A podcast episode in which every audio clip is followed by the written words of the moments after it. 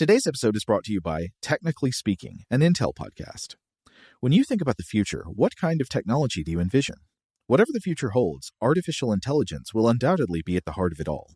Join Graham Class as he hosts season two of Technically Speaking, an Intel podcast, and hear from the minds transforming healthcare, retail, entertainment, personal computing, and more with the help of AI. Tune in every other Tuesday and explore the latest technology that's changing our world today and creating a more accessible tomorrow. Listen to Technically Speaking, an Intel podcast on the iHeartRadio app, Apple Podcasts, or wherever you get your podcasts. What's up? This your boy Lil Duval, and check out my podcast, Conversations with Unc, on the Black Effect Podcast Network. Each and every Tuesday, Conversations with Unc podcast feature casuals and in-depth talk about ebbs and flows of life and the pursuit of happiness. Unlike my work on stage, I tap into a more serious and sensitive side to give life advice and simply offer words of encouragement, yet remind folks to never forget to laugh. Every Tuesday, listen to Conversations with Unc, hosted by Lil Duval on the Black Effect Podcast Network, iHeartRadio app, or wherever you get your podcasts presented by AT&T. Connecting changes everything. Okay, picture this. It's Friday afternoon when a thought hits you. I can spend another weekend doing the same old whatever, or I can hop into my all-new Hyundai Santa Fe and hit the road. With available HTRAC all-wheel drive and three-row seating, my whole family can head deep into the wild. Conquer the weekend in the all-new Hyundai Santa Fe. Visit HyundaiUSA.com or call 562 for more details. Hyundai, there's joy in every journey. Rev up your thrills this summer at Cedar Point on the all-new Top Thrill 2. Drive the sky on the world's tallest and fastest triple launch vertical speedway. And now, for a limited time, get more Cedar Point fun for less with our limited time bundle for just $49.99. Get admission, parking, and all day drinks for one low price. But you better hurry because this bundle won't last long. Save now at cedarpoint.com. Welcome to Stuff to Blow Your Mind, a production of iHeartRadio.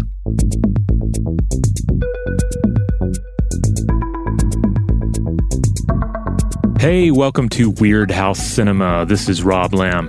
And I'm Joe McCormick, and it is the Serpentine Hour here on Weirdhouse Cinema because today, Rob, Rob am I right that this is our first snake movie? It is. Uh, I mean, we've we've certainly had some snakes and even killer snakes pop up in some of our Florida movies that we did, including uh, Zaat and Frogs.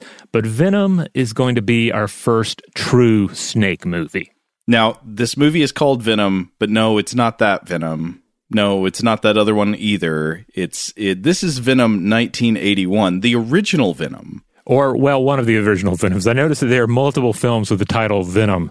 So I'm not sure if this one is the true originator, but uh, it's the one that we're talking about here today. Man, I love a good snake romp. Uh, you know, a snake movie really it just gets you by the gut sometimes. Uh, so you, I, I, love, as we've discussed before, the the campy uh, supernatural pleasures of the lair of the white worm um, to uh, to even what I would argue is maybe the best creature feature of all time, the 1997 Amazon snake hunt movie Anaconda. Uh, in which the cardinal rule of great snake movies is observed, and, and this is what I would argue the rule is any creature movie featuring an unusually large or unusually deadly reptile must also contain at least one human actor who is more reptilian than the creature itself. Now, in the case of Anaconda, the you've got your giant CGI reptile, but it is being constantly upstaged by Jon Voight, delivering one of the most bizarre performances I have ever seen in any movie. Uh, you know, he, you just look at him, you can tell his blood is room temperature. When he blinks his eyes, they go horizontal. Uh, and uh, and his accent is just radioactive weirdness. He sounds like he's trying to sort of be Peter Lorre doing a like Spanish Count Dracula kind of thing, but also as a, a, a, ruthless jungle poacher with a ponytail. So that movie definitely adheres to the rule, but I think today's pick also observes the rule. That's right. Uh, Venom is a very interesting film in large part because it features not one, but two notoriously difficult actors Oliver Reed and Klaus Kinski. Um, uh, and and there's actually another uh, uh, reportedly difficult actor in this as well. Uh, so you can really up that to three, but it's especially evident with Reed and Kinski based on some of the stories and the fact that they share a lot of screen time in this film. Um, so you can imagine if they were constantly shouting at each other uh, and almost coming to blows, it would uh, it would have been a, a particularly terrible working environment for everyone on the picture. You can feel the bad vibes through the screen. Yes. Now, I mean, luckily they're both playing villains, and the characters are also supposed to somewhat hate each other. So, on the screen, uh, you know, putting setting aside anything we know about the making of and the, these uh, these actors themselves, you know, it ends up working. Uh, but yeah, both Kinski and Reed were kind of larger than life figures. Both were noted hedonists in their own ways, and they were they were both highly talented actors whose careers were damaged by their difficult behavior. Uh, so I, I think it's fair to say that you know at the very least they were both very problematic figures. Well, if you're talking about their personal lives, I think especially in the case of Kinski, that's sort of an understatement. Oh yes, yeah. I feel like every time I learn something new about Kinski, I uh, I regret it. Now, uh, you know, we're not going to focus, I guess, too much on their personal lives, but, uh, uh, you know, I, I admit that I, I, don't necessarily have the stomach for too much of that sort of thing. But, you know, some argue that Reed sort of played up this Hellraiser image for the press, though there seems no denying his, um, his alcoholism and his also kind of like brute macho demeanor. Um, uh, Kinski, on the other hand, was prone to, to outbursts and tantrums, it seems, and uh, seems to have suffered from mental illness. Um, he also uh, was apparently just reviled by many people who had to work with him. And I think Werner Herzog kind of stands apart as really the only filmmaker to have been able to work with him multiple times for a total of five different films. It's interesting to me, though, that, that Kinski played a vampire in two different Nosferatu films. Um, and Reed played a werewolf in one Hammer film. So, um, you know, in, in, to a large extent, we have vampires versus werewolves um, uh, in this movie and behind the scenes on this movie. Um, the the vampire and the werewolf really do seem like monstrous reflections of the individual energies of these two actors. Okay, so we we know we're dealing with uh, Klaus Kinski and Oliver Reed both in a snake movie, but the weird thing is it's not just a snake movie. Really, what this is is a a, a genre hybrid. This is a realistic crime thriller plus snake. Yes. Uh, another elevator pitch I might give it is a deadly game of cat and mouse, uh, but mostly snake. Yeah. or Home Alone, but with snake. All, all good ways of summing it up. Another way you could sum it up is bad at crime, good at dying by snake.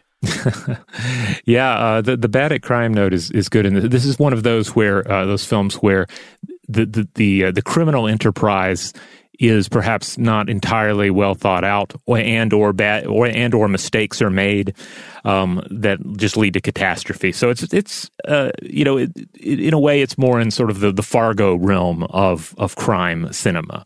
Like these are guys who really screw up and uh, and, and and make mistakes that are just catastrophic for their venture.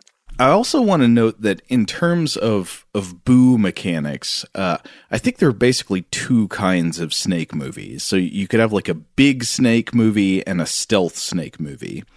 Uh, mm-hmm. So big snake movies would be more like Anaconda. They focus on the scale of snake in order to intimidate, uh, and this is either by having a single very large snake or by having a large quantity of regular sized snakes. But your stealth snake movies have a snake instead that is regular sized, maybe especially deadly, but it hides in places you don't expect and, and pops out at you. And this is a film in the latter camp. This is a stealth snake movie. This is a, a movie about opening up the liquor cabinet and oops, there's a black mamba and it bit you on the face. Mm-hmm. Though it would be hilarious to try to imagine doing the same premise as this movie, like a realistic crime thriller involving a kidnapping plot plus snake, with like a giant snake or a million snakes. yeah, um, I mean, I guess you could do a million snakes. It could be like the a million snakes are, are set loose in the house. I mean, isn't uh, snakes on a plane essentially that? It's like there's something else going on, right? It's not just snakes on the plane. Isn't there like a hostage scenario or something? Can I confess something? I've never seen all of Snakes on a Plane. I started watching it and never finished it. I, I, have to assume there's something else going on besides snakes. So um, Yeah, I Uh, think there's a, I think there is a perfunctory crime element. Like somebody, uh, it's like a, a witness in a mob case or something is being transported on a plane. But I would say snakes on a plane goes big snake because the issue is there are many snakes on the plane. This film with the with the single snake um, threat, it reminds me a lot of the Sherlock Holmes adventure, um, uh, the adventure of the Speckled Band, which concerns like a very deadly venomous snake that is responsible for a death. Um, and I wouldn't be surprised if that was ultimately one of the inspirations on this story. Well, I think it's got a lot of actors who were in Sherlock Holmes movies and, and TV series in Britain, right? Uh, yeah, yeah, we have more than more than one Sherlock Holmes connection here for sure. Well, let's go ahead and jump right into the trailer here. Venom. The kidnap that became a murder, that became a siege, that became a death trap. Venom. The fear explodes, trapping both hostages and kidnappers in its grip. The panic spreads, sending an entire police force into action. But this is a terror unlike anything anyone has ever faced. And when it uncoils to strike, your blood will run cold. Venom. Whatever you feel, you will fear. Venom.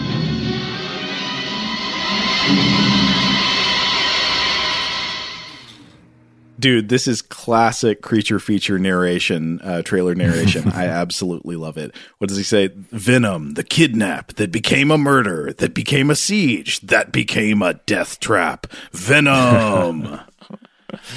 Yeah, they do a really good job of selling this movie in that trailer. Uh huh. And uh, he also says this line. I kept thinking about. it. I was like, "What does it mean?" Uh, he says, "Whatever you feel, you will fear." Does that mean that once you start thinking about snakes, like anytime something touches your body, I don't know, you brush against the the the door frame as you're walking through it, or uh, I don't know, like a, a leaf falls on your shoulder, you're always going to think it's a snake. I guess so. If we're being generous, I guess that that's maybe what the, the ad copy here is trying to say. What what else would it mean? I the, the, that's a weird line. Whatever you feel, you will fear. I don't know. It doesn't really make much sense within the context of the film. Like Like, yeah, I feel happy. Oh no! maybe it was the the directing um, of the, the the actors. They just said like they're like, well, what's my character? What's my motivation? And the director says, I don't know. Whatever you feel, uh, you'll fear. Uh, and they're like, okay, because it does seem like, for the most part, a lot of these uh, actors were just kind of turned loose to just do their their thing with the character, uh, and there's not really uh, necessarily a great sense of who the underlying character is supposed to be. Do you remember how, how did you come across this movie? What what what's the origin story here? Um, I have a couple of different uh, Blu-rays of just trailers from like Uh-huh. the 70s and 80s, and I was watching a, a compilation, and this one popped up, and I was Oh, like, okay. "Oh, now this this looks interesting." I suspected that because th- this is very much one where if you see the trailer, you're like, "Yep, okay, got to see that one." Well, let's jump right in and talk about the various humans and the snakes involved in this film. So, the director is Piers Haggard, born 1939. Uh, interestingly enough, Tobe Hooper was going to direct this picture uh, originally, and I think may have been working on it a little bit, but then he had to bow out for some reason, and I, I think there are varying accounts as to why. Uh, and then enters Haggard here, uh, who had previously directed the 1971 British horror film The Blood on Satan's Claw, A Divorce, The Quatermass Conclusion, uh, also the Peter Sellers comedy The Fiendish Plot of Dr. Fu Manchu, which which everyone seemed to hate in 1980, and it's still uh, very much hated today, uh, seemingly with good reason. And uh, he also directed various TV episodes. Uh, he went on to do more TV and a potentially interesting looking sci-fi um, uh, film, uh, TV film uh, titled The Lifeforce Experiment in 1994. Oh, that's Um, another interesting. interesting thing about him is he was dialogue assistant on the 1966 film Blow Up. so he did the Lifeforce experiment, and he was he came in to direct a movie that Tobe Hooper was going to direct, and Tobe Hooper directed Lifeforce. Right. I don't know that there's any connection between Lifeforce and the Lifeforce experiment, but Okay. uh, certainly the names are similar. Now, this is an adaptation of a novel. Uh, it's worth stressing. Um, the original novel Venom was written by Alan Scholefield, who lived 1931 through 2017, a South African author who I think lived um, most of, I may have lived most of his life in England. I think he was like uh, you know, London based or something. Uh, but this book came out in 1977, and it still seems to be in print. Uh, you can you can go obtain this book and read it. Uh, I've never read any of uh, his novels, but he was quite prolific. He also wrote a 1981 horror novel called Cat's Eyes under the name Lee Jordan. And it seems like he was seems like he was reasonably well regarded and often worked African history and culture into his works. Um, apparently, best known for his Macrae and Silver novels, which were London-based detective books. Hmm. Now, the screenplay was written by Robert Carrington, born 1928, who wrote such films as Wait Until Dark and Fear is the Key, and he was active in the 60s, 70s, and 80s. All right, let's move on to the actors. So, um, our reptilian humanoid uh, in this film is, of course, Klaus Kinski, um, who lived 1926 through 1991. He plays the character Jacmel. So this is one of our main uh, trio of criminals. Yes, uh, I guess he's kind of the mastermind. Um, mm-hmm. He's a. Uh, uh, he's uh, supposed to be. I think we we it mentions at one point that uh, he's a member of the the, the German under uh, underworld. He's like a German underworld figure, mm-hmm. uh, and he is of course flown in to London to uh, to to mastermind this sort of. I'm not sure if he's the mastermind or not, uh, but anyway, he's going to be one of the main operatives in this kidnapping plot. Uh, yeah, I think he's played as the mastermind because there are a lot of scenes of him pointing a gun at Oliver Reed and being like, "Remember, you know, you you don't drink whiskey until I tell you to." All right, so Kinski, uh, of course, a German-born actor, perhaps best remembered today for his smoldering presence in some of Werner Herzog's best-known works, such as Aguirre, The Wrath of God, Woyzeck, um, Nosferatu the Vampire, Fitzcarraldo, and Cobra Verde. Uh, he also had a small but memorable role in Dr. Zhivago in 1965. And accounts of anyone who had to work with Kinski, they tend to revolve around two different things. His raw talent, uh, you know, that, that, undeniably, like there's something electric in a Klaus Kinski performance, uh, but also intense difficulty and displeasure of working with him. Uh, it seems to be a common theme. Um, Herzog managed it, but also had a just legendarily explosive relationship with Kinski.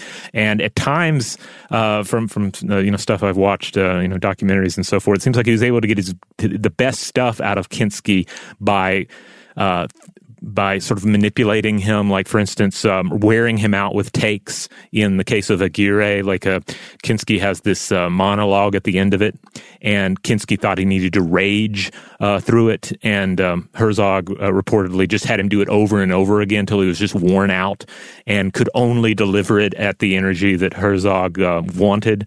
Um, so uh, uh, you know, I, I, I, thought, that was an insightful story about uh, about uh, working with Kinski. It seems like he was raging a lot. Yes, yes. Um, the, certainly behind the scenes.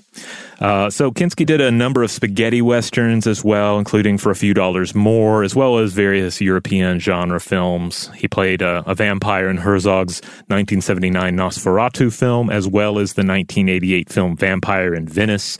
This was supposed to, I think, be a sequel to Nosferatu in some respects, but um, Kinski reportedly refused to wear any any vampire makeup for it, and so he doesn't look like Nosferatu in it per se.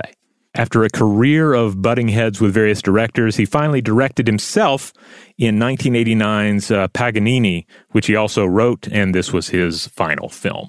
Hmm. Now, a um, couple of interesting facts. Um, allegedly, Kinski turned down the role of Major Toht in Raiders of the Lost Ark because he hated the script, uh, and Venom is the picture he did instead. Oh, both snake centric movies. Yeah, yeah. Um, and of course, Ronald Lacey wound up doing the, the, the, the character of Major Toht, which I think he, he's so great in it. This is the best thing that could have happened. As for Kinski's performance in Venom here, uh, I'd say he's he what we see on the screen is is very good. He's menacing. He exudes evil. Uh, very much plays to his strengths.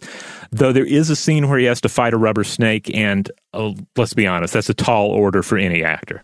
I think his snake wrestling scene is is a highlight of the film, especially because it turns into a gunfight with a snake. Yes, yeah, a lot. Ha- yeah, a, it's a it's a great climax. You just wouldn't think that if a snake is wrapping around you and you're trying to fight it off, the the solution you would come to is trying to shoot the snake in the head with a pistol. Right. uh, yeah, it's it's a wonderful scene. Though I I think Herzog could have gotten a better uh, better take out of him. He was just like worn him down till he got the right energy. Okay, so uh, Kinski is playing our our like lead reptilian criminal in this, but then we've also got a a more brutal criminal. Right. That is Dave the chauffeur, played by Oliver Reed. Oliver Reed lived 1938 through 1999. English actor with piercing eyes. Uh, really, his as far as like eyes first acting goes, um, Reed was a master of this. You know, just sitting there smoldering and looking at you with murder eyes. Oh, he uses the murder eyes in this film. Part of the problem, though, is like there's there's really not any surprise as the plot is revealed because we first see Oliver Reed, I don't know, 30 seconds into the film, just acting in his capacity as a chauffeur, and he already looks like he is not just getting ready to do murders, but has already done them. He looks like he just came back in a hurry from doing murders. Yes, absolutely. Um, he always had a knack for playing brute, macho characters. Uh, and of course, he increasingly earned a reputation for hell raising, drinking, and, and being difficult to work with. Uh, he had his first big leading role in the Hammer film, um, The Curse of the Werewolf from Terence Fisher, from uh, came out in 1961. And he landed some huge roles in such films as 1968's Oliver, in which he plays the villain Bill Sikes. Uh, he played Athos in um, Three Musketeers in 73 and its sequel in 74.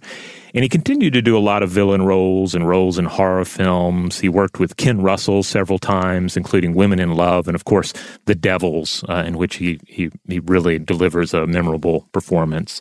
He played the god Vulcan in Terry Gilliam's The Adventures of Baron Munchausen in 88. Uh, other notable roles, at least to me, include Disney's Condorman in 1981, in which he plays this uh, the villain in this ridiculous kind of superhero James Bond kind of um, uh, film. Uh, he plays the, um, I guess he's the hero in David Cronenberg's The Brood. No, and, no, uh, he is not the hero. He's not the hero. Oh, no. Been, I guess I've forgotten most of that film. he's the villain. He's the, the, manipulating psychiatrist, sort right? of. Yeah, yeah. He, pl- he plays an unorthodox psychiatrist who has like a retreat where he leads people through these strange exercises and gets them to um, uh, to sort of like turn their their their psychic pain and trauma into like physical external manifestations. So like uh, oh, I don't know. He leads people through these exercises where like their pain is turned into, in the case of one character, like a physical tumor, but in the case of other characters, like uh, like literal like little like beings or monsters that run around. Uh, uh the Brood is a gross movie. Be forewarned if you're gonna if you're gonna venture there. Yeah, Samantha Eggar is in that, and I have to I have to look it up. Let's see what Oliver Reed's uh, character's name. What was his weird Cronenbergian character? Doctor Hal Raglan. Eh, not not that weird as far as Cronenberg names go. Uh, yeah, my memory is just that he's like a, a, weird, sort of unethical, unorthodox psychiatrist who's doing a combination of something like you know, like Scientology uh, auditing at the uh, alongside like creating tulpas and stuff. Mm, okay. Yeah, it's been a, been a while since I've seen that one. Oh, we should also mention Oliver Reed was, of course, in Ridley Scott's Gladiator in 2000, and this was his final film. Uh, he died during the filming of it in Malta, I believe. Now, uh, here's a fun fact Venom is not the only Oliver Reed snake movie. He also appeared in 1983's Spasms alongside Peter Fonda. And this one, Joe, is a giant snake movie. Okay, big snake instead of stealth snake. Yeah. so, um, the, you can look up various stories about the production of Venom. Basically, yeah, Reed and Kinski famously did not get along on the film, uh, reportedly hated each other, and Reed allegedly kept intentionally setting Kinski off um, which sounds absolutely dreadful. You know, you already have Kinski, who is, uh, you know, has a reputation for being Satan. Yes, Satan. And then you have, and then you have Oliver Reed provoking Satan and like uh, pranking Satan, and you know, just to get a, a rile out of him. So yeah, this this sounds absolutely dreadful for everybody else in the production. That being said, much like uh, we said with Kinski, Reed, I, I feel like he's good in this. I don't know I feel like at times maybe they weren't sure exactly who this character was supposed to be. Sometimes he just seems to be like loud and abusive because he needed to do something in the scene. Um, but but also, I, I guess the better parts of the performance they drive home that this is a guy who, yes, has signed on to be part of a kidnapping plot, but also has misgivings about it. And there are times where you see like maybe um, his gentler nature uh, shine through just a little bit, as if to give you hope that he might turn good guy and strangle Klaus Kinski's character, Jacmel. Uh, though, of course, that doesn't come to pass. He remains a bad guy throughout. Yeah, never really has the face turn. Uh, he, yeah. Mainly, you get the idea that the moments where he's showing misgivings are actually just like, man, it would it would be bad to go to prison. I don't want that. Yeah, yeah, yeah. He doesn't have a true change of heart. I will say this uh, as well, though. Um, Reed uh, has a wonderful mustache in this film. Often, mm-hmm. often he had wonderful mustaches, and uh, and this is no exception. Shout out to Astepro for sponsoring this episode and providing us with free samples. Rob, as the uh, the local host with allergies here, they sent you some of their nasal spray to treat your allergies. What was your experience like? Yeah, that's right. I always wrestle with the pollen a bit when it rolls in during the spring, so they sent me the little uh, nasal spray. I tried out the product, and yeah, it sure did help me get on top of my symptoms for the day. And it's so fast acting, uh, it was already kicking in before I left the house. Astepro is a first of its kind nasal allergy spray. It's the fastest 24 hour over the counter allergy spray. It starts working in 30 minutes, while other allergy sprays take hours. Astepro is the first and only 24 hour steroid free allergy spray. Astepro delivers full prescription strength indoor and outdoor allergy relief from nasal congestion, runny and itchy nose, and sneezing. Get fast acting nasal allergy symptom relief with Astepro. Go to asteproallergy.com for a discount so you can get Astepro and go today. A S T E P R O allergy.com. Astepro and go. Use directed for relief of nasal congestion, runny nose, sneezing, and itchy nose due to allergies. Today's episode is brought to you by eBay. eBay Motors is here for the ride. Remember when you first saw the potential?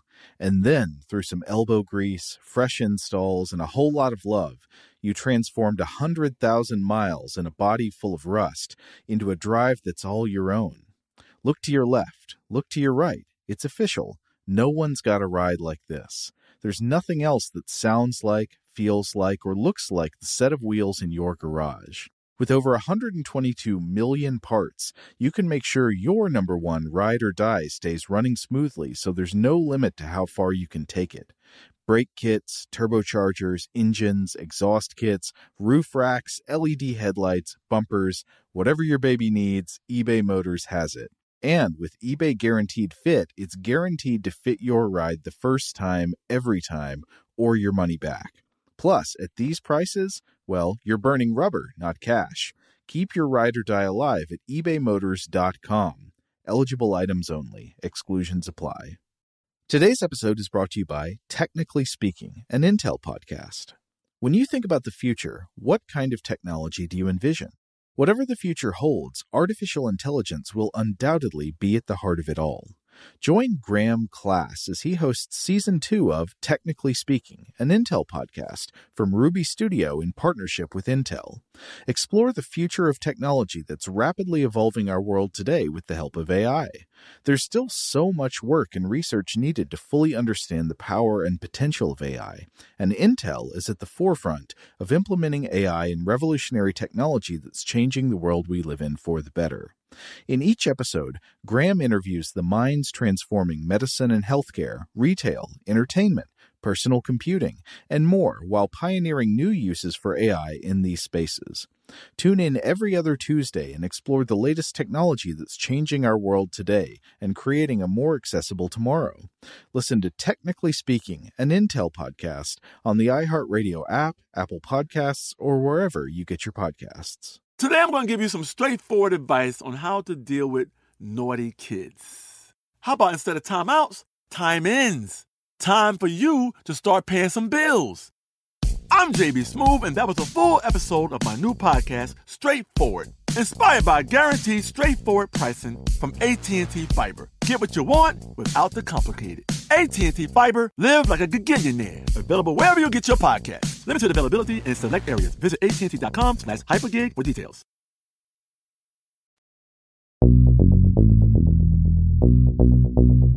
But actually, the star power in the movie doesn't really stop there with with the criminals because this movie has a number of other actors who are well known and uh, and quite respected. This is something I remember. I, I watched the uh, Siskel and Ebert review of this movie in which uh, Ebert did not like it, but Siskel did. And oh, did he? Okay, yeah. Um, you know, occasionally Gene Siskel, you could see there was like a ridiculous creature horror movie and you could just tell he just kind of liked it and had a hard time explaining why but he just liked it. And he just wanted to be like yeah yeah i thought wes craven's shocker it was fun you know it was interesting.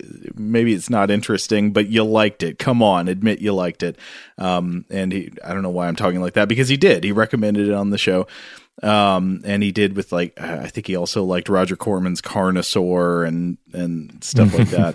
So occasionally he just had a soft spot for creature films. And but one thing that a lot of critics talked about was how wow, you really got an A level cast in this movie. And so the the casting goes on with Sterling Hayden. Yeah, uh, Sterling Hayden. Oftentimes, it looks like he has top billing. I don't know why the. Uh, I don't really know how billing order goes, and especially over the decades of a film that's come out. Uh, but mm-hmm. yeah, uh, Sterling Hayden uh, plays uh, Grandpa Howard Anderson, aka Grandpa Safari. That's what I kept thinking of him as. Um, but he, this is a, this guy was a big name. Oh yeah, yeah. I mean, Sterling Hayden. He was in. he he was a villain in The Godfather. He plays a a corrupt police chief who is helping uh, one of the other families with their with their schemes. Mm-hmm. He gets shot in the forehead by Al Pacino. Um, oh yes, in that that very memorable scene in the restaurant, right? Yeah, yeah. Uh, but he also he also plays a great villain role in Doctor Strangelove. He is the he plays General Jack D. Ripper. He's the guy who initiates the uh, the the sneak attack on the Soviet Union that sets off the whole chain of events on the plot because he has quite clearly uh, consumed a lot of anti-communist propaganda and lost his mind. He's the character who believes that fluorination is stealing our precious bodily fluids. um, he was also in Asphalt Jungle. Uh, he was in Robert Altman's The Long Goodbye. Uh, now he he lived 1916 through 1986, and this was his last feature film role. But it capped off a long career full of a lot of leading man roles, especially westerns and noir films. Um, he is. I was not prepared to enjoy his performance as much as I did, mm-hmm. but I mm-hmm. feel like he, he's a lot of fun uh, as Grandpa Safari here, in part because maybe it comes down to the fact that I, I do feel like most of the actors in this film were just kind of turned loose in the house, much like a wild beast, and just like do whatever. And I, I, I like the strange energy he brings to this performance at times. I yeah, I agree. So the other two characters we've talked about already are are criminals and and uh, and bring a lot of menace. Uh, Grandpa Safari here is uh, he's just like a big old ball of fun. He he plays this character like a uh, a an old rough and tumble rascal. Yeah, and also, I mean, he's he's the grandpa, and the grandson uh, is uh, is one of the main characters there. And like the grandson seems to suffer from some severe form of asthma, which requires the house to be at a constant seventy five degrees, and he has to have like a humidifier. And his mom seems very much of the mindset like he needs to be kept in the house. But grandpa's like, "Oh, what you need, son? I'm going to get you a, a, cab ride across town to buy yourself a new snake. Uh-huh. Get to do yep. it all by yourself." Yep. And of course, that becomes central to the plot. Now, maybe we should specify in the plot that there is a mix up. Grandpa did not buy his grandson a black mamba on purpose. Yeah, I thought that's where it was going because I knew that a black mamba was going to be introduced into the house, and I was like, "Oh man, Grandpa's this is a bit reckless."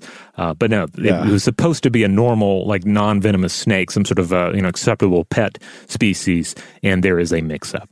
Uh, but the A-list cast continues. Yes, uh, because we've we've talked about the criminals. We also have to have a representative of law and order, uh, and in this case, we have Scotland Yard's Commander William Bullock, played by Nicol Williamson, who lived 1936 through 2011.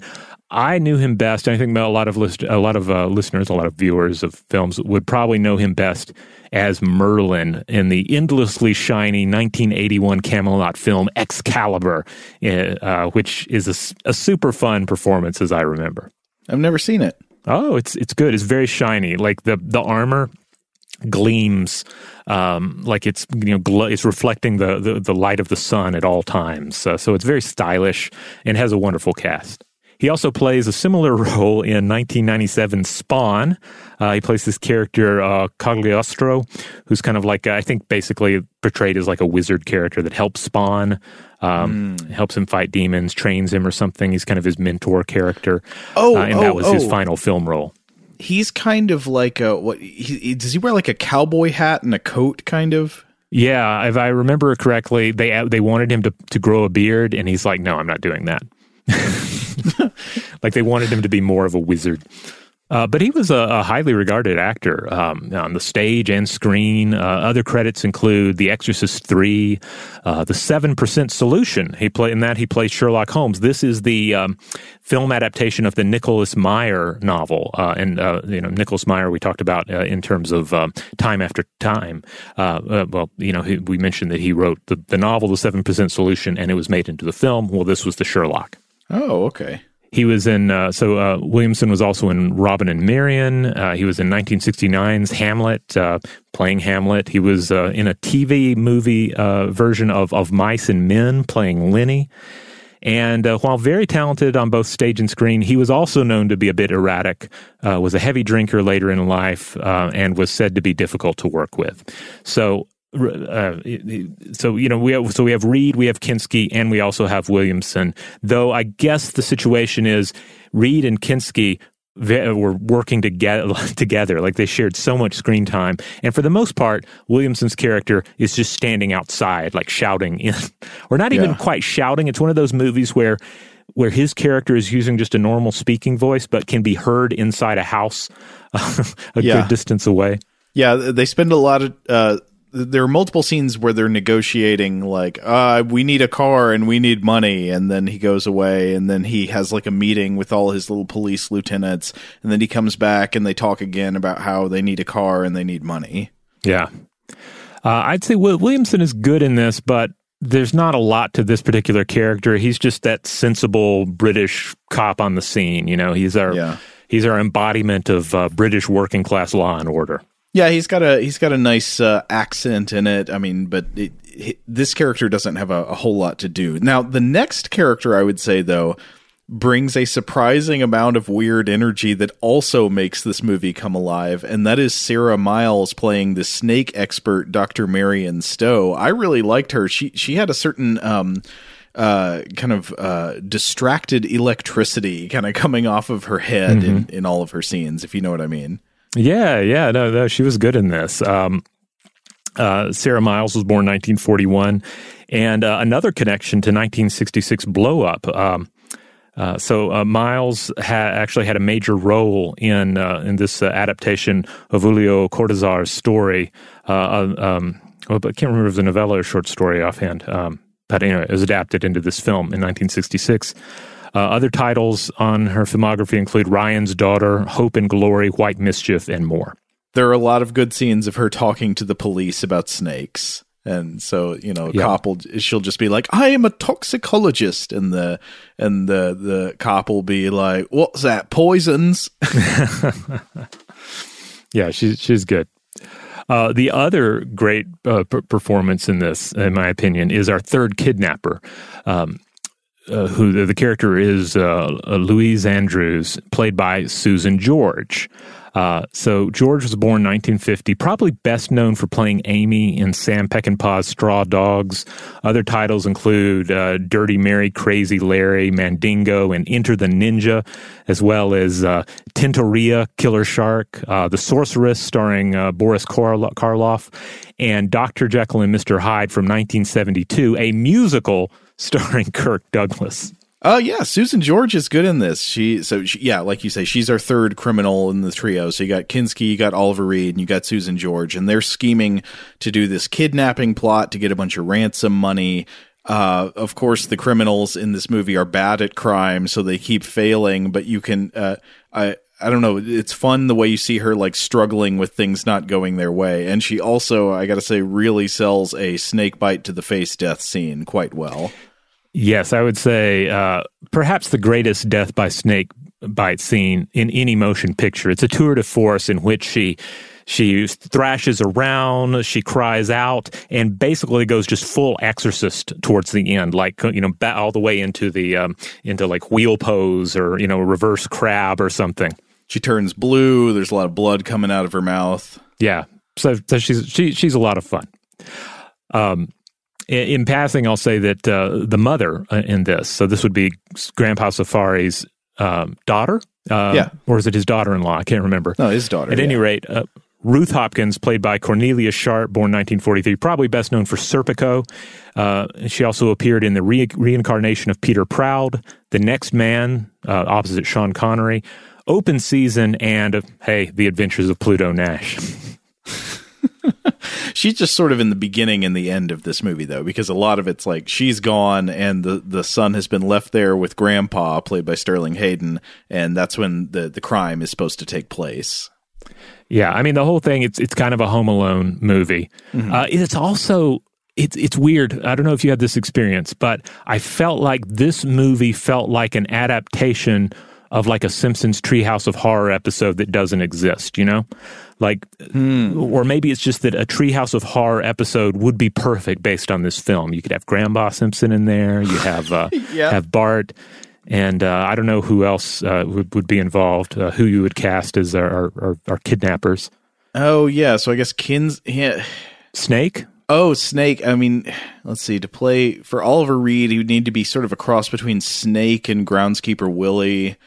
Um, oh yeah, I, don't know exactly how it would work out. Was so Kinski is sort of Mister Burns, but I guess he wouldn't need the money. But I don't know, he'd want it anyway. Um, yeah, yeah, yeah. It would work out somehow. oh, but hey, this movie also has Michael Gough in it. Oh yeah, in a a, a, a strange role uh, because okay, so so first of all, uh, if, you're forgetting who this actor is, uh, it's it's Alfred from Tim Burton's 1989 Batman film and the Batman sequels through Batman Forever. Um, yep. He's a guy who did a lot of work prior to that, including performances in The Boys from Brazil, Satan's Slave, Crucible of Horror, Trog, Women in Love, How, uh, Horror of Dracula, and titles going all the way back into the 1940s. And in this, he plays what, like an expert snake catcher who never does anything. Yeah, he he shows up later in the movie. So this movie has multiple snake experts. There's the one played by Sarah Miles, um, who is uh, the toxicologist, and, and you meet her early on, but then she eventually also gets taken hostage by the criminals. And then so the police after that are working with this character played by Michael Gough, but he he's just got sort of like one of those snake hooks, and he's standing there beside the police as they're uh, like trying to bust into the house. Yeah, and you, you keep thinking, well, he's going to be called upon for more than his expertise, but no, he's not.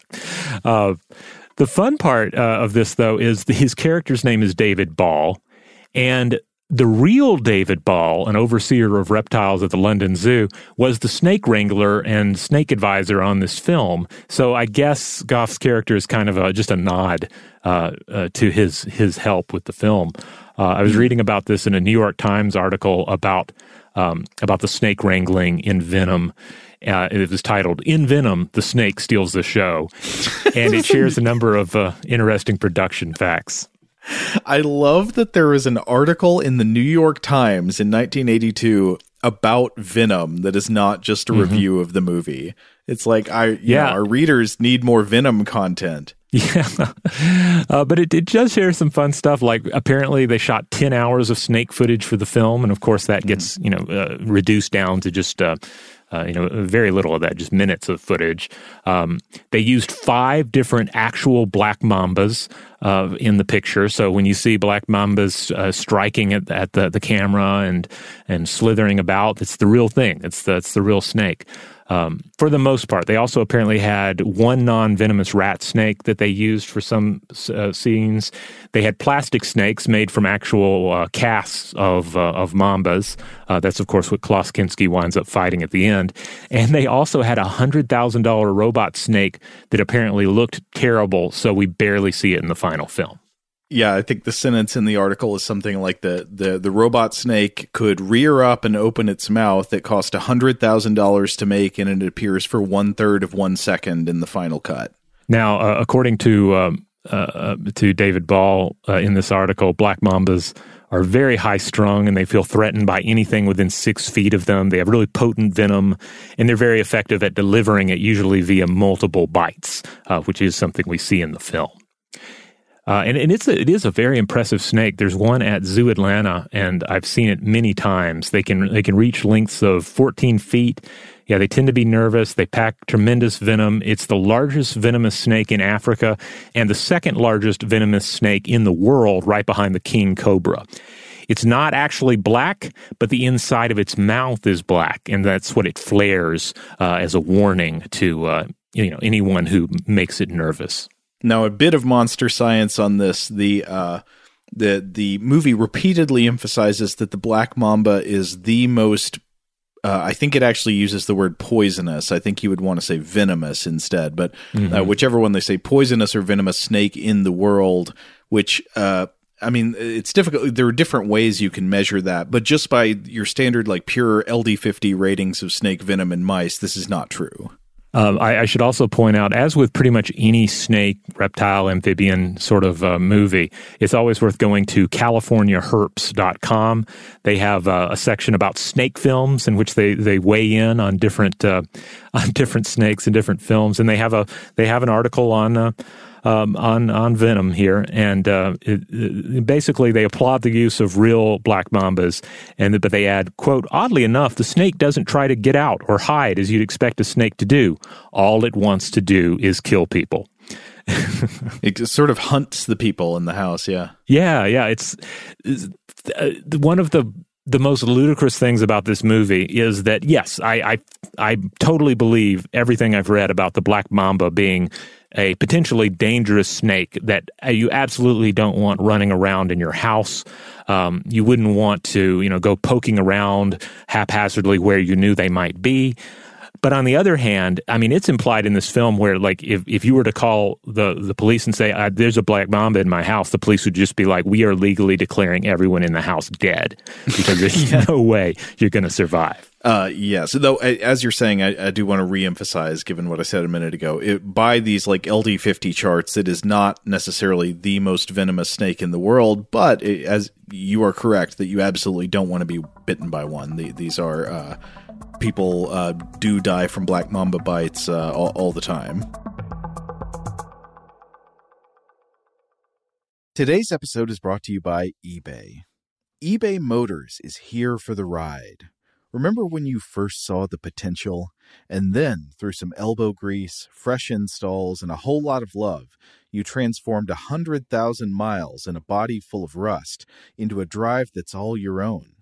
Look to your left, look to your right. It's official. No one's got a ride like this. There's nothing else that sounds like, feels like, or looks like the set of wheels in your garage. With over 122 million parts, you can make sure your number one ride or die stays running smoothly so there's no limit to how far you can take it. Brake kits, turbochargers, engines, exhaust kits, roof racks, LED headlights, bumpers, whatever your baby needs, eBay Motors has it. And with eBay Guaranteed Fit, it's guaranteed to fit your ride the first time, every time, or your money back. Plus, at these prices, well, you're burning rubber, not cash. Keep your ride or die alive at ebaymotors.com. Eligible items only, exclusions apply. Today's episode is brought to you by Technically Speaking, an Intel podcast. When you think about the future, what kind of technology do you envision? Whatever the future holds, artificial intelligence will undoubtedly be at the heart of it all. Join Graham Class as he hosts season two of Technically Speaking, an Intel podcast from Ruby Studio in partnership with Intel. Explore the future of technology that's rapidly evolving our world today with the help of AI. There's still so much work and research needed to fully understand the power and potential of AI, and Intel is at the forefront of implementing AI in revolutionary technology that's changing the world we live in for the better. In each episode, Graham interviews the minds transforming medicine and healthcare, retail, entertainment, personal computing, and more while pioneering new uses for AI in these spaces. Tune in every other Tuesday and explore the latest technology that's changing our world today and creating a more accessible tomorrow. Listen to Technically Speaking, an Intel podcast on the iHeartRadio app, Apple Podcasts, or wherever you get your podcasts. Today I'm going to give you some straightforward advice on how to deal with naughty kids. How about instead of timeouts, time ins? Time for you to start paying some bills. I'm JB Smoove, and that was a full episode of my new podcast, Straightforward, inspired by guaranteed straightforward pricing from AT&T Fiber. Get what you want without the complicated. AT&T Fiber, live like a gigillionaire. Available wherever you get your podcast. Limited availability in select areas. Visit AT&T.com slash hypergig for details. Rev up your thrills this summer at Cedar Point on the all new Top Thrill 2. Drive the sky on the world's tallest and fastest triple launch vertical speedway. And now, for a limited time, get more Cedar Point fun for less with our limited time bundle for just $49.99. Get admission, parking, and all day drinks for one low price. But you better hurry because this bundle won't last long. Save now at cedarpoint.com.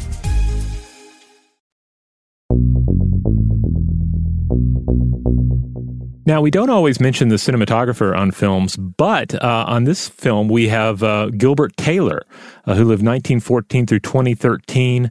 Um, he was the cinematographer on such films as Star Wars, Flash Gordon, The Omen, the Frank Langella Dracula film, Polanski's Macbeth and Repulsion, Hitchcock's Frenzy, Doctor Strangelove, and various other titles. Um, he also did a bit of TV, including episodes of The Avengers this movie doesn't really stand out to me in in terms of a lot of cinematography choices. Uh, it, but though there is something that happens quite a bit, which is Mamba Cam, where you are seeing from the yeah. snake's point of view as it like crawls through heating ducts, and uh, and, and so yeah, okay, th- that's fun. well, and then you know we do have, I guess, the shots of the snake often feel uh, very well executed.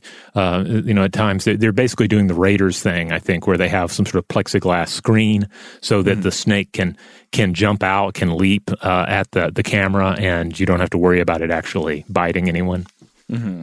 As for the music on this picture, uh, it is Michael Kamen, who lived 1948 uh, through 2003. We've mentioned him on the show before because he scored Freejack and Tales from the Crypt Demon Knight, as well as such movies as Highlander, Robin Hood, Prince of Thieves, Brazil, The Dead Zone, uh, Event Horizon, which he did with The Orb. Uh, so uh, a, a, known uh, commodity in various genre films. I'd say that the, the the the for me anyway, I felt like the score in this movie was was traditional. It was fine. It did everything you'd want a score to do. It helped, uh, you know, drive home these thrilling moments and uh, and snake scares. Uh, but other than that, it's not the kind of thing I would want to seek out. I thought there were some strange choices in terms of scoring, not because the music was bad, but I thought like sort of oddly placed. Uh, maybe we can talk about those a little bit when we break down the plot. Well, let's go ahead and get into the plot. All right. So the movie begins with a shot of a schoolhouse, kind of a weird choice for a, a, a, crime thriller plus snake movie, but uh, I guess you know it's about a an attempted kidnapping of a rich boy. So we we got to see the boy getting out of school. I guess there's an American flag flying out on the balcony in front of the school, but is clearly in Britain, and we we see a sign later saying it's the American Academy of London. So I think this is a school for American children, the children of diplomats and stuff like that, uh, in London and so uh, Philip is going to the school, and we meet him on the stairs reading a book. And his mom runs up to him saying, "Oh, this is the limit. You'll catch cold." And he's, you know, he, he's clearly like, "Oh, I, I don't want to be safe. I don't want to bundle up. I want adventure." So, you know, he's like, "Oh, mom." I will say that the the actor they have playing the boy, um, Lance Holcomb, uh, he was really good in this. Like, he has kind of a kind of a Charlie in the Chocolate Factory sort of vibe to him. Okay. Uh, but so his mom uh, takes him away to a waiting sedan where Oliver Reed is just looming nearby in a comically brutish fashion. Mm-hmm. And I, I, love how the very first time we see him, it's less than a minute into the movie. He is dressed in a formal chauffeur's uniform with a cap and everything. And even in this goobery outfit, he looks, I mean, like he often does, like he just came back in a hurry from doing a series of things that are all illegal Um, you know, he, he looks like, oh, he just ran a bunch of errands, including uh, purchasing illegal whale gonads on the black market and like getting into a fight. Like, you know, he, somebody looked at him wrong and he kicked them in the neck. And now mm. he's back here to drive this kid home. Do, do you know what I mean? Like, he's got this, even apart from whatever he's acting out in the scene, he just almost always looks kind of sweaty and like he has just been caught or almost been caught doing something he wasn't supposed to. Yeah, and constantly, like if he were a Dungeons and Dragons character, it would be constantly doing intimidation checks on yeah. everybody around him. He's constantly busting out that that cold, um, uh, intimidating stare. And like I said earlier, there's really no suspense about what's going to go on with this character because as soon as uh, the, the, mother and son get into the car, we just see Oliver Reed looking at them in the rearview mirror with absolute murder eyes. I mean, he he mm-hmm. he looks like he should be weeping blood. Uh, but then, so after that, we just cut to a driving scene. Gotta love a driving scene at the beginning of a movie. So we're, we're just watching the car navigate the streets of London. Uh, the title comes up, and the music gets all hopeful and peppy. Do you remember this? I thought this was a weird choice because the opening music makes it sound like it's going to be a movie about a jaunty sea voyage uh, and, and teamwork and friendship. Yeah, it has it has strange energy. This was, I think, the point too where I, I really didn't know what the score was going to be, and I was still maybe holding out hope that it would be, um, you know, electronic or something. And I was like, oh no, it's it's not going to be. It's going to be very traditional. Uh, but yeah, whatever they're going for, it has a funny effect. So we get this driving scene at the beginning. Philip and his mom getting driven around London by Oliver Reed. He's just like drilling holes into them through the rearview mirror, and then the music is just rousing strings and brass. It's trying to warm your blood. and then they get home and they meet Louise, the housekeeper, and and she's like, "Ah, young Master Philip, two whole days off school, eh?"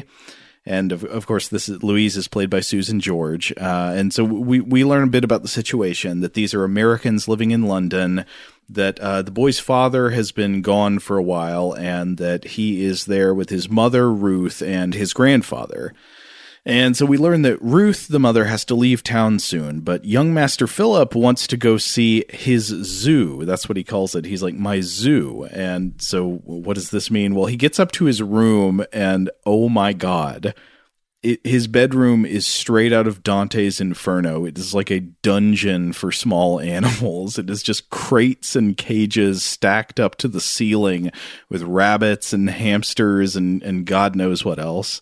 Yeah, I mean, he's definitely they're definitely overdoing it here, in my opinion. Uh, but on the other hand, uh, my my son has a leopard gecko, and I know that like just having a leopard gecko that means oh well you don't just have a pet leopard gecko, you also have pet crickets, and some people actually go to the level of like raising their own crickets. So maybe that's part of what we're seeing here. It's like well he's got a bunch of snakes and so forth. Well that means he's also raising mice. Oh, I didn't think about that. But uh, so you think the mice in his room are there to feed his snakes? Uh, I don't know, maybe. But then again, yeah, he has things like rabbits in there. So um, yeah. I guess it is just a, an extended, uh, you know, zoological collection here, and, and not just about uh, feeding the animals. I keep these rabbits to feed to my pet hyena.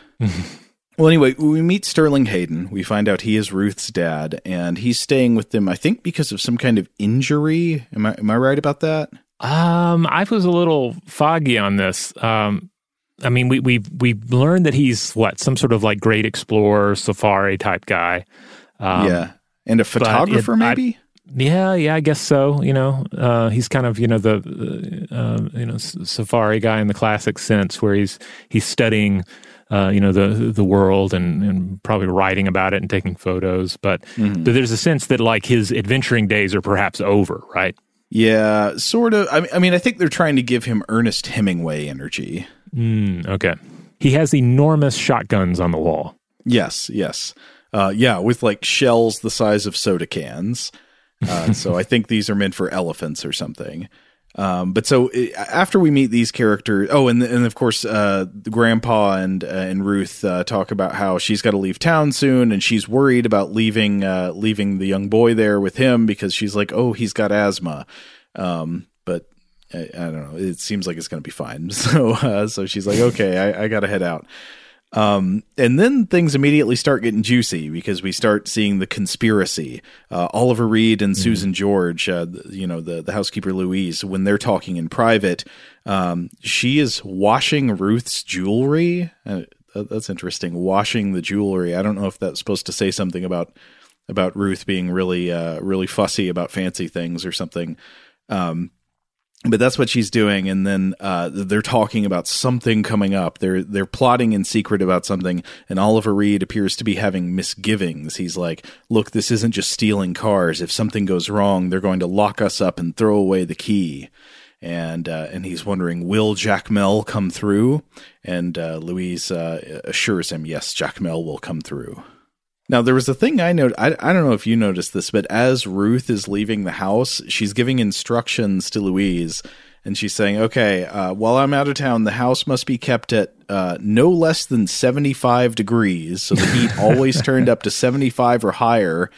Um, which I don't know. Maybe my senses are off, but obviously that'd be normal in the summer. But like turning the heat in the winter up to 75, that sounds insanely high. Yeah, I mean, I feel a little guilty if I said uh, said it for seventy, you know, uh, and I'll feel really guilty if I'm like, that's it, I'm going up to seventy one. Uh, and but even that'll be like, but just for a few minutes, just till I so I start feeling uh, my you know my toes again, uh, that sort of thing. Seventy five seems like it would be just like it'd be like a jungle in there. Yeah, yeah. Uh, because yeah, like heater heat feels very different than natural heat. Like if it's 75 degrees outside, uh, that's nice weather, but if it's 75 degrees from a heater, that's like, you know, you're going under the gates. Abandon all hope ye who enter here. Well, I think we see. Don't well, now that I think about it, it looks like it's gas, right? So they're probably just completely dried out in there, which I guess is Oh. why we also see the reliance on the humidifiers. Oh, that's right. Yeah. So they keep it at 75, but also the kid sleeps with the humidifier. The humidifier, I think the idea is he's got asthma and the humidifier may be delivering some kind of medication in the steam. Mm, yeah, because there is that, uh, I would say, effectively creepy scene where we see that Jacmel, uh, jumping ahead a little bit here, but where Jacmel ha- checks on the house that they have set up, the place they want to take the boy after they kidnap him, and they have Uh-huh. the same machinery there, like they're intended to have like a long stay uh, at the kidnapping house, which uh, which, which was creepy. Right. But of course, they never get to that house because the, the criminals in this movie are bad at crime. Uh, so Oliver Reed takes Ruth to the airport. So the mother leaves town. And then at about 11 minutes into the movie, the two devils collide. Oliver Reed meets Jacmel, who is uh, Klaus Kinski. They meet at the airport. They come face to face. It's clear from the very first moment that they do not like each other, but they're they're locked into this conspiracy together now. Yes, and Louise is the sensual glue holding the whole thing together. Um, and of course, that's going to be one of the great complicating uh, um, uh, situations in the plot is that she is the one who dies first. Right, and I think it's implied that she's been having love affairs with both of them. Right. Oh, and as soon as they get in the, so they go off to the car, and and of course, uh, Oliver Reed has a gun for Jacmel, and he drops him off at a house in the country that they've rented ahead of time, and this is where they're going to stash the kid while they're holding him for ransom.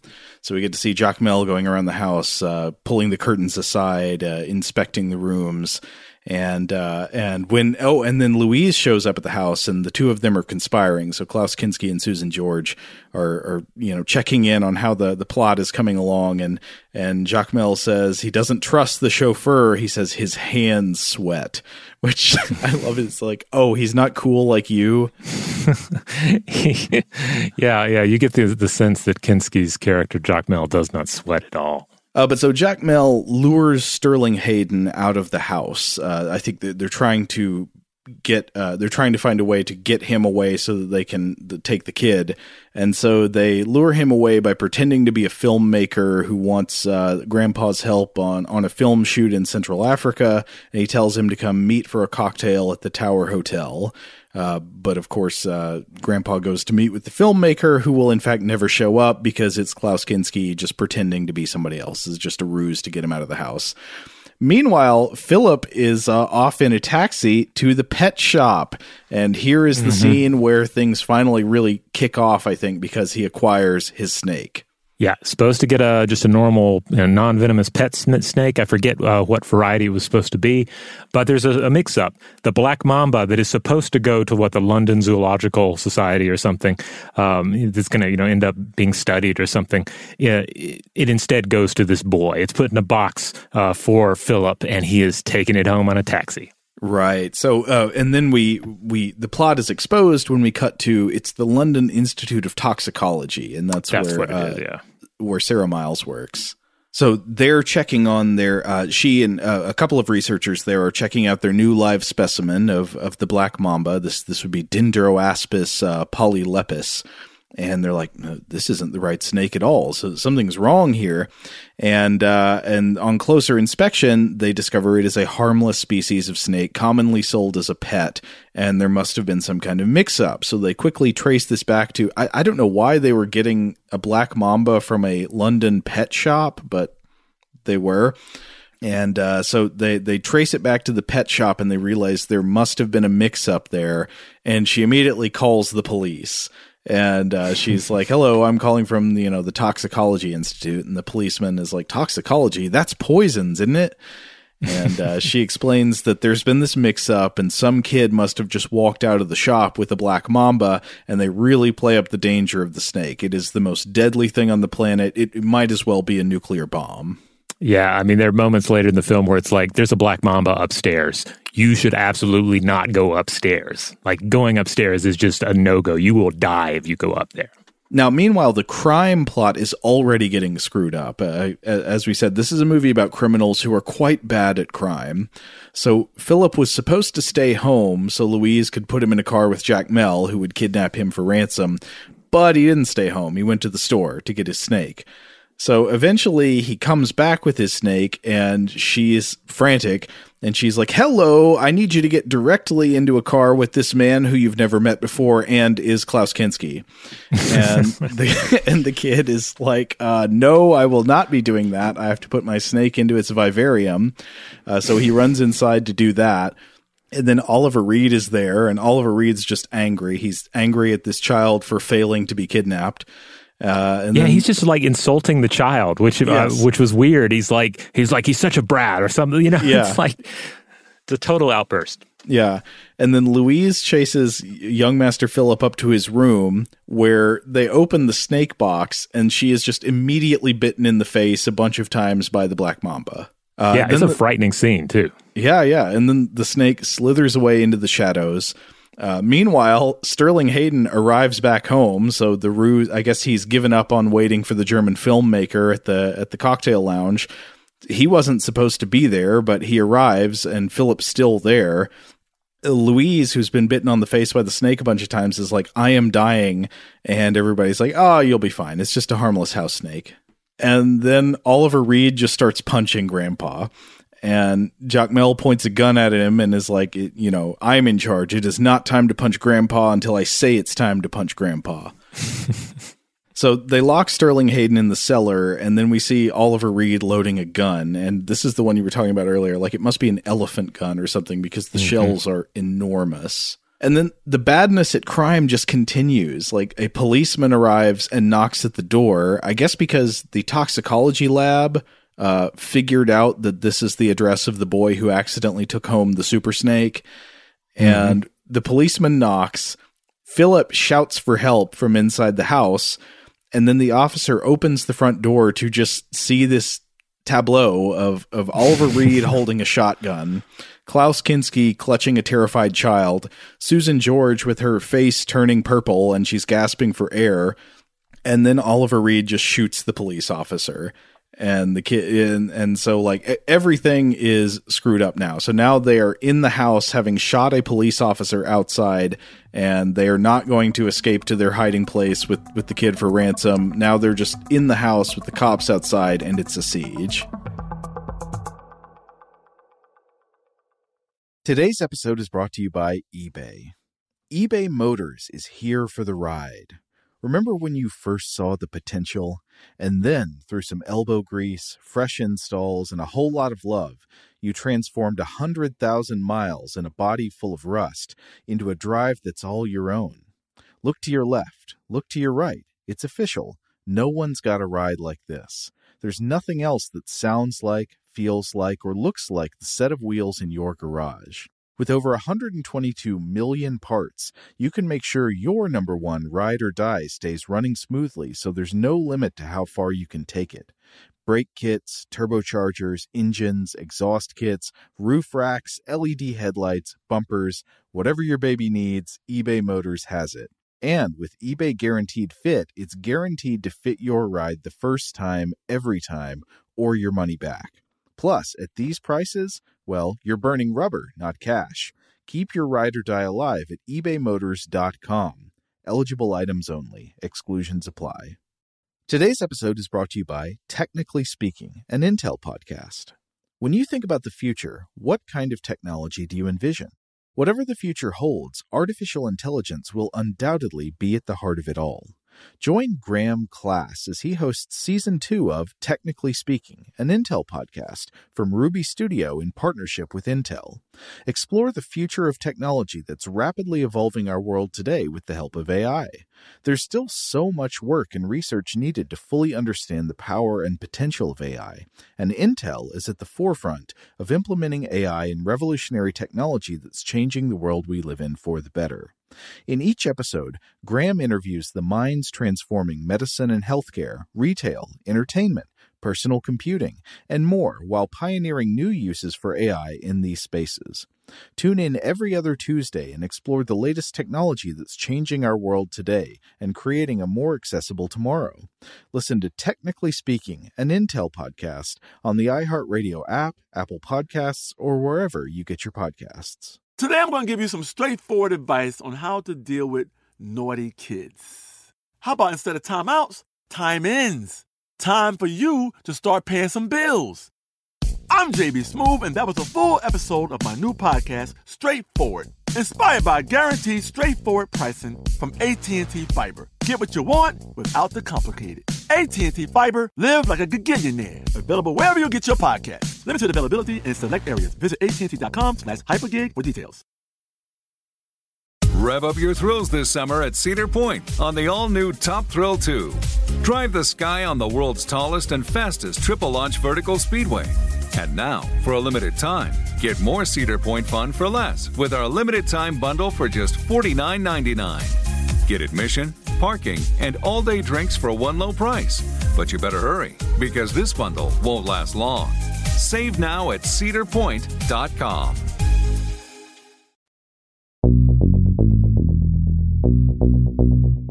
Yeah. So at this point, we're very much in like they say the best laid plans of mice and men uh, uh, and uh, you know go astray. Uh, this was not a very well laid plan, and it has definitely gone astray. Uh, but but this is a, a, common feature in a lot of crime shows and crime stories. You know, it's like the the heist doesn't go as as it's supposed to, and now we have to deal with the consequences of that. And then here come the police. Uh, that's going to be our next big movement in the plot. And I, I will say that one of the things I, I, I, liked about the film that I thought made it very watchable is that it has very strong procedural bones. You know, mm. um, you're laying out like what the the the the, the you know poorly thought out criminal enterprise uh, is, seems to be, like what their plan is, and then there's a lot in the film about the police officers responding and getting advice and trying to figure out like what is the the proper strategic move to make, and it really helps to you know drive the film uh, along in a in a way that I, I, thought was ultimately entertaining. Like I was reading Ebert's review of the film, and Ebert was like, despite all these actors, this film's boring. And I disagree. I, I don't think this film is ever boring. It, it falls short in some notable areas, but um, but it's never boring. Oh, I'd agree. And uh, yeah, you're right about the procedural stuff. Wait, uh, you made this comparison off mic. Did you say it on mic that it's kind of like Shin Godzilla in that regard? Yeah, yeah, it's it's kind of like the Shin Godzilla of loose snake movies. Uh-huh. Uh, in that you know, there's a lot of well, let's talk to the expert and see what they think we should do. Okay, let's talk to another expert. What did they think, and uh, and so forth.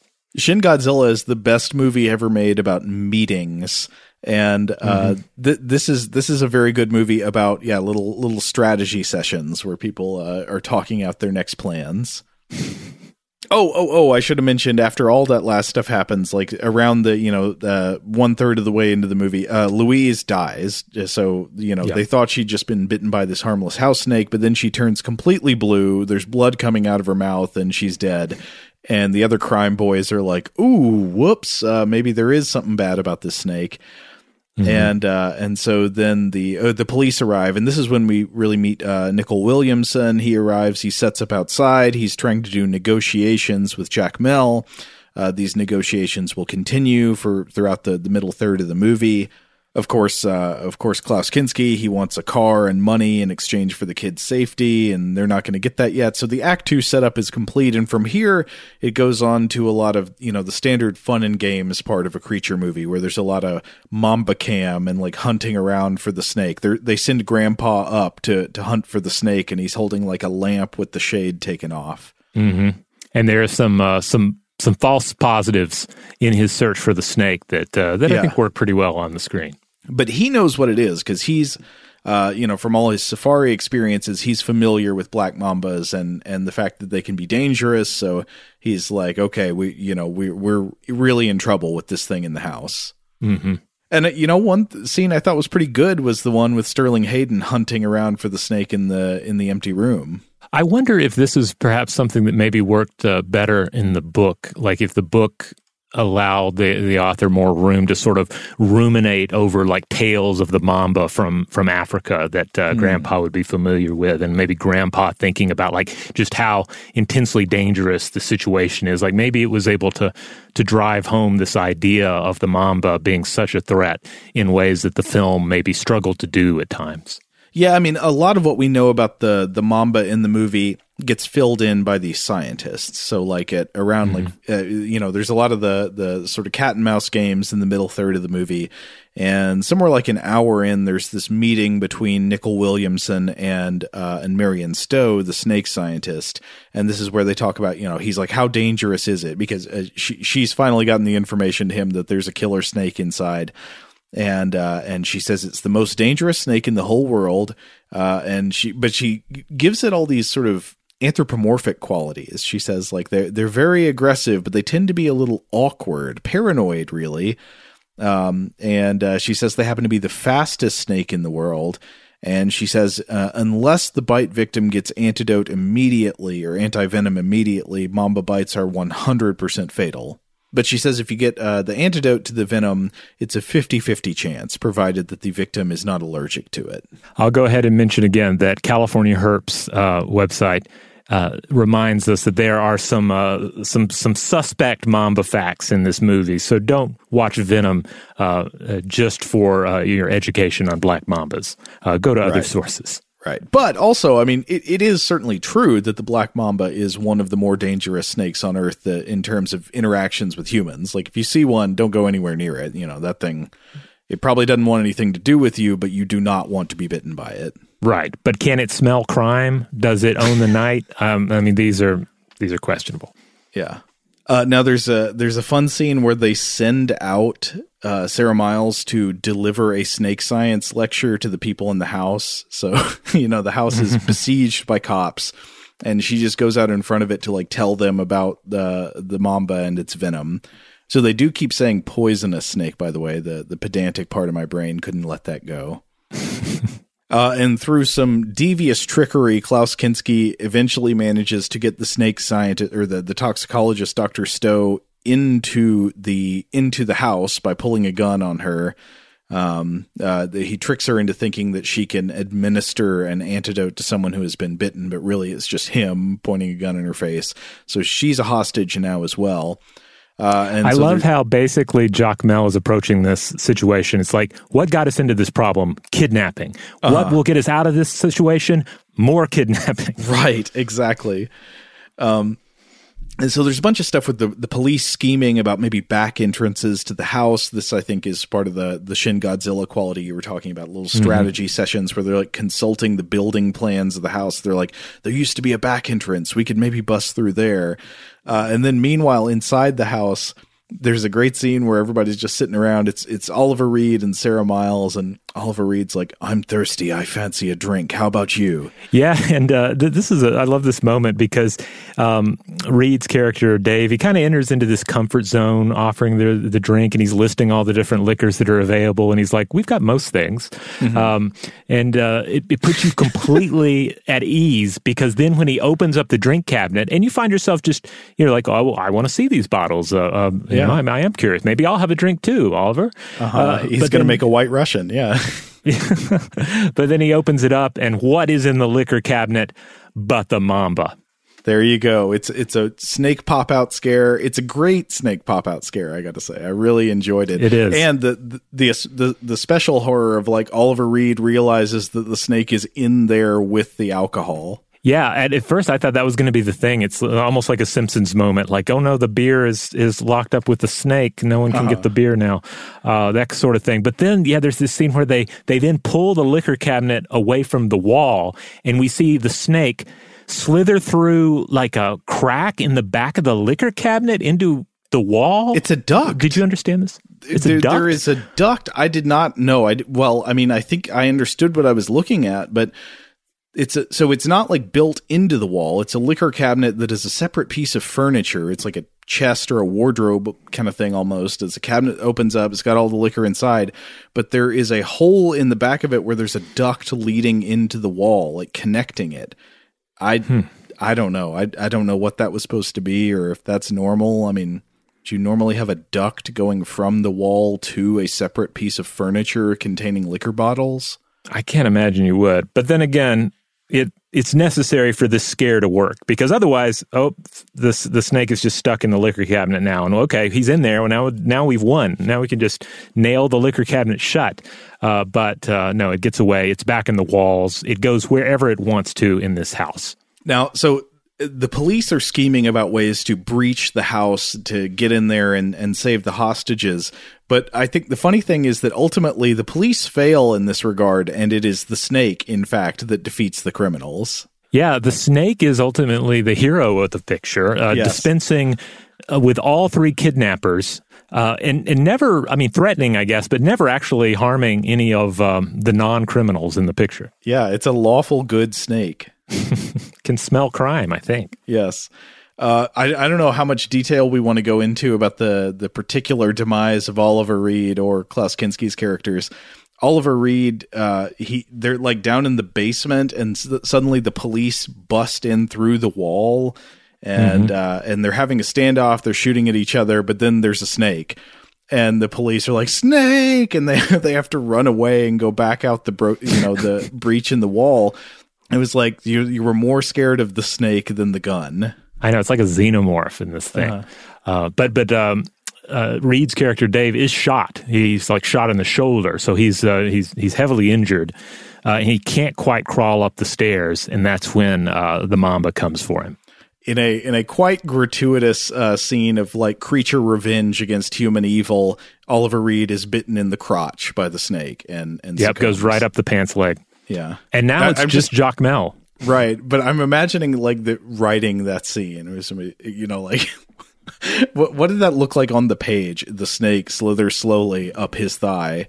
Oliver Reed's great in this scene though. He totally sells yeah. it. Uh, but then, of course, the snake in the end also has to attack the one remaining criminal, Jacmel. Uh, we see it like creeping up through curtains behind him as the music yeah, builds, yeah. and then it like it springs out and attacks him, and and literally like the final conflict of the movie is is Klaus Kinski wrestling a snake and engaging in a gunfight with a snake. Yeah, like thrashing around in the like the living upstairs living room or whatever it happens to be. Um, yeah, trying to shoot the snake's head off with his own gun. Um, eventually the fight goes out onto the balcony and the whole time like it's clearly a rubber snake. It's mm. kinski uh, battling this rubber snake. And then uh, especially when he fires the gun that's when the snipers start firing the police snipers start firing. So kinski's character and the snake die in a hail of bullets and then fall off the balcony. Um, and uh, my only criticism is that the body does not become impaled on the, the like the spiked uh, fence at the bottom. That I think would have been would have made it a little more perfect. But maybe they thought that would that would just be overdoing it. I don't know. I thought it should have ended with the snake slithering down Klaus Kinski's throat and biting him from the inside. Like going right to the heart. yeah, yeah. It coils around his heart and bites it a hundred times. but basically, that's the big finish. Uh, yeah, the, now all of the kidnappers are dead. Uh, the Black Mamba itself is dead, and everybody is safe once again. Or are they? Oh, that's right, because we get a, a, a, delightful stinger in which you go into the heating ducts and you see some some eggs, some snake eggs up in there. I guess they're being mm-hmm. incubated by the by the gas heat. Not only that, they've hatched. There's like a baby mamba crawling uh-huh. out of one. So it's it's not only mamba time once more in this uh, in this house, but it's also going to be like double mambas. Uh, so you know, set up for the sequel here, I guess. Is that like it's Miller time? It's mamba time. Yeah, yeah.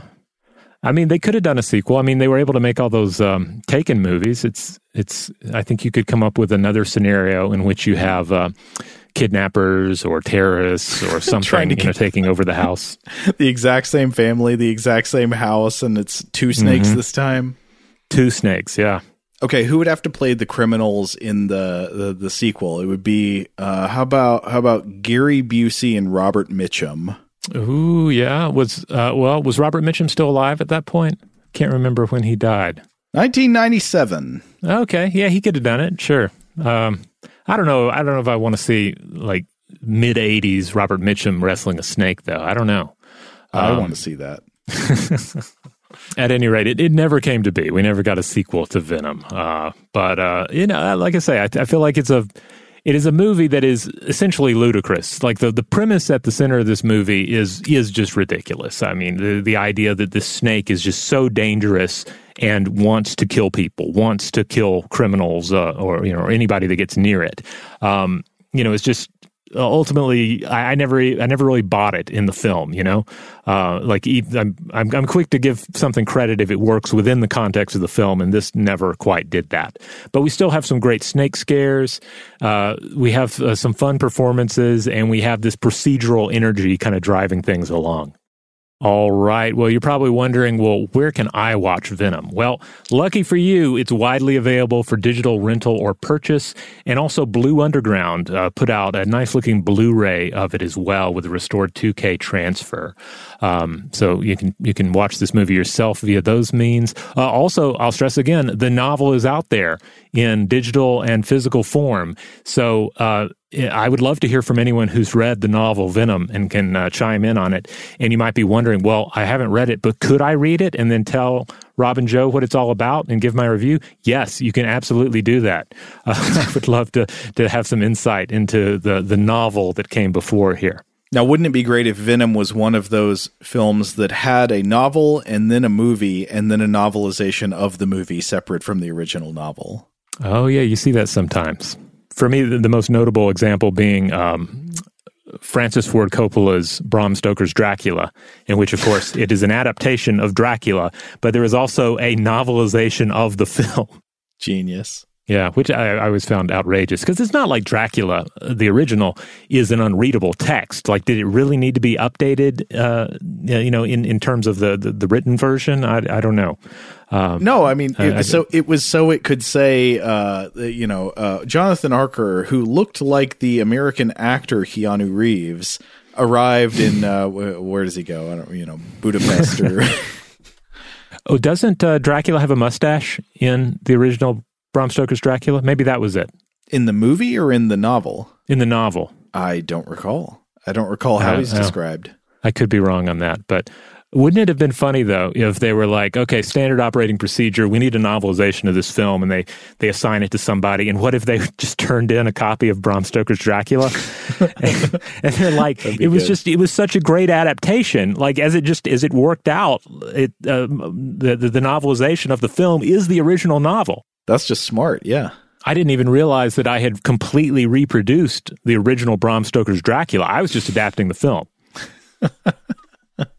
well, if you're going to do it with any film, I, I will say the the Coppola adaptation is unusually faithful to the novel, much more so than uh, than most other adaptations I can think of. Yeah, and and also has some really fun performances in it. Yeah. All right. Well, we're going to go ahead and close the the liquor cabinet on this serpent, uh, but we will be back with other episodes of Weirdhouse Cinema. They publish every Friday in the Stuff to Blow Your Mind podcast feed. We're primarily a science and culture podcast with core episodes on Tuesdays and Thursdays. We have listener mail on Mondays and artifact episodes; those are shorties on Wednesdays. Huge thanks, as always, to our excellent audio producer, Seth Nicholas Johnson. If you would like to get in touch with us with feedback on this episode or any other, to suggest a topic for the future, or just to say hello, you can email us at contact at stufftoblowyourmind.com.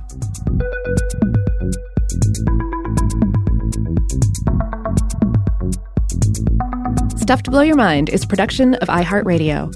For more podcasts from iHeartRadio, visit the iHeartRadio app, Apple Podcasts, or wherever you listen to your favorite shows. Today's episode is brought to you by Visible. The future of wireless is here, and it's transparent. Switch to Visible, the wireless company that makes wireless visible. Get a one line plan with unlimited 5G data powered by Verizon, just $25 a month, every month, taxes and fees included. No hidden fees, no surprises, no, really. What are you waiting for? Get with the times and switch to Visible at visible.com. Monthly rate on the Visible plan for data management practices and additional terms, visit visible.com. Rev up your thrills this summer at Cedar Point on the all new Top Thrill 2. Drive the sky on the world's tallest and fastest triple launch vertical speedway. And now, for a limited time, get more Cedar Point fun for less with our limited time bundle for just $49.99. Get admission, parking, and all day drinks for one low price. But you better hurry because this bundle won't last long. Save now at cedarpoint.com. Open a limited time 11 month certificate at Kemba Financial Credit Union. At 5.25% APY, it's more than triple the national average, plus, it's a safe and secure way to grow your money. Visit your local branch or kemba.org slash CD for details. Offer expires May 31st, 2024. APY equals annual percentage yield. Restrictions apply. $500 minimum and $250,000 maximum deposit. Advantage status required. Comparison based on bank rate average. Federally insured by NCUA. Xumo Play is your destination for endless entertainment. With a diverse lineup of 350 plus live channels, movies, and full TV series, you'll easily find something to watch right away. And the best part? It's all free. Love music? Get lost in the 90s with iHeart 90s, dance away with hip hop beats, and more on the iHeartRadio music channels. No logins, no signups, no accounts, no hassle. So what are you waiting for? Start streaming at play.xumo.com or download from the app and Google Play stores today. All you can stream with Xumo Play.